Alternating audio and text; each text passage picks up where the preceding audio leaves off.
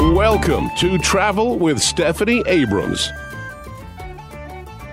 Well, you know that um, back in the early fall, we started focusing heavily once we were back from five months in Ireland where we got caught in the lockdown between mid March and end of July. I started making sure that in every show, except the rare show where we focused on something somewhere else, we have featured something I invented that we call Stay and Play USA. And a lot happened this week. Um, Ireland put out a list of countries with restrictions that if you fly into Ireland, even though you're testing fabulously well, you will go into quarantine for 12 days at a very serious cost to you for room and food for that period. And once you're out of quarantine after on the 13th day you get out of prison. Prison by the way is a very nice hotel. Um, the first one that's been officially mentioned is the Crowne Plaza at Dublin Airport. And that's where you'll be holed up until you're given uh, papal dispensation to leave. So that's going to cut out go even though the US is not well the US is not on that list. So for the moment in theory, uh, I've got to get people on to talk about what's cooking. But in theory, it looks like you could go to Ireland and not get caught in quarantine. If you happen to visit another European country before you end up in Ireland, you're not getting in. Because most of Europe, Brazil, a whole bunch of other places um, are on that list of countries where if you're coming in from there, regardless of what your passport is, if you pass through these other countries, you're going into quarantine.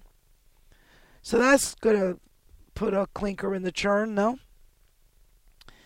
But there are a lot of places that still aren't ready for Americans.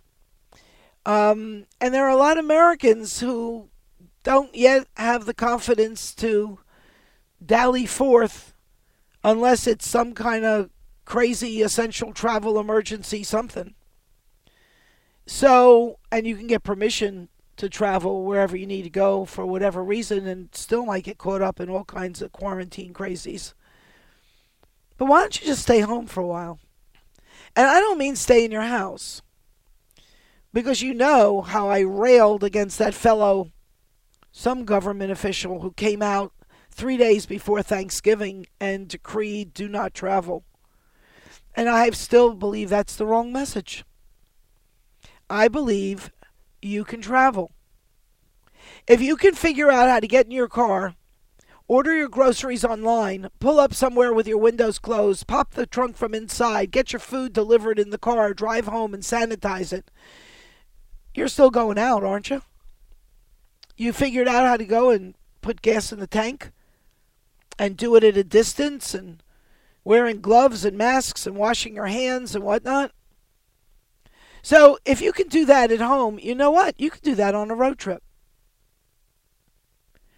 If you're, I have to tell you, I know from talking to car rental companies the great lengths they have gone to to use these magnetic sprays. They spray stuff on and it magnetically sticks to the surface because it's ionized and whatever, and I am now completely out of vocabulary, so I can't explain how it works.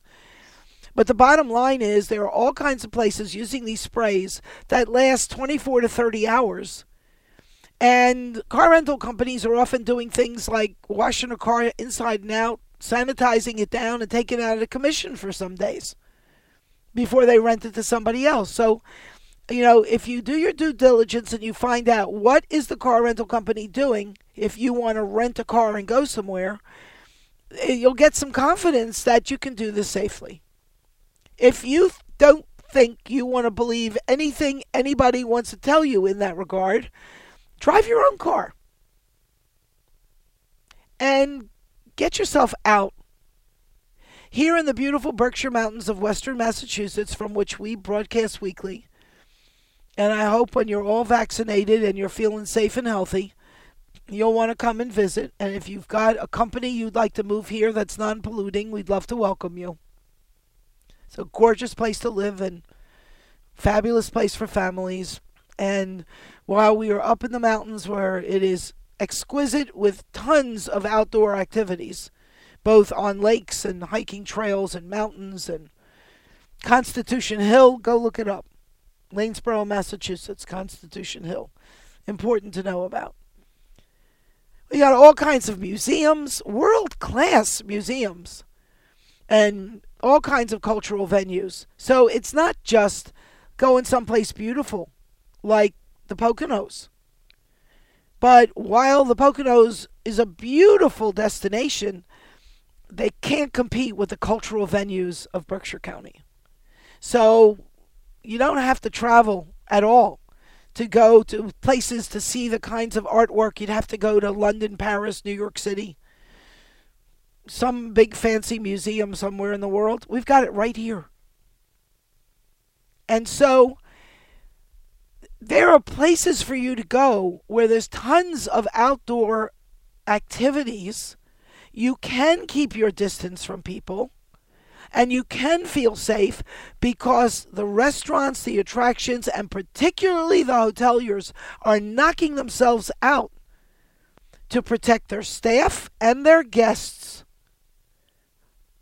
to keep everybody healthy. And so I'm going to take you to is it the Big Easy? Have I got that right? New Orleans and we're going to go off and visit a hotel we haven't talked about in a few years. And because of that, with its newest general manager, who for the last couple and a half years has been the GM, a change since last we spoke with the Windsor Court Hotel in New Orleans. And we're going to do that right after this. Guests of Stephanie Abrams' travel shows when here in the Berkshires of Western Massachusetts stay at the delightful and trendy boutique Hotel on North. Visit their website at hotelonnorth.com. I am truly delighted to have on the line with me someone who has been employed at the Windsor Court Hotel in New Orleans during the time when I have been talking to the previous general manager, David Teish, who's now ensconced in South Carolina.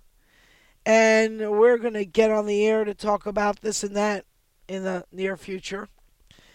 But that's where he's got lots of family and has moved back to a few years ago.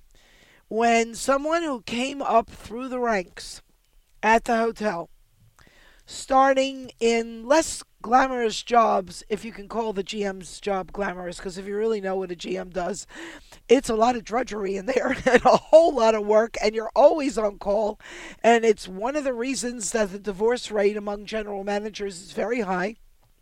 And the number of women who pursue a career as a general manager is fairly low because the hotel comes first.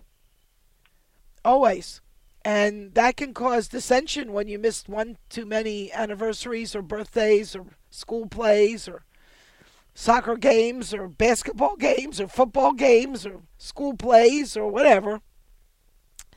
But I love to hear the stories about people who took a job that's not considered glamorous in a hotel and learned the craft of what every department does understands how the beast operates and is able to step into the position of general manager with real knowledge of what can be done, what's possible, what can be made possible, what is beyond possible, and knows how to deal with it all and empathize with the staff and what they have to do to evolve and grow and change and keep the place picture perfect all the time.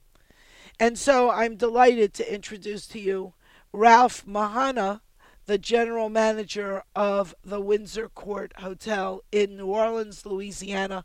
Thank you so much for making time for us in your busy schedule, Ralph. It's a pleasure to have you with me.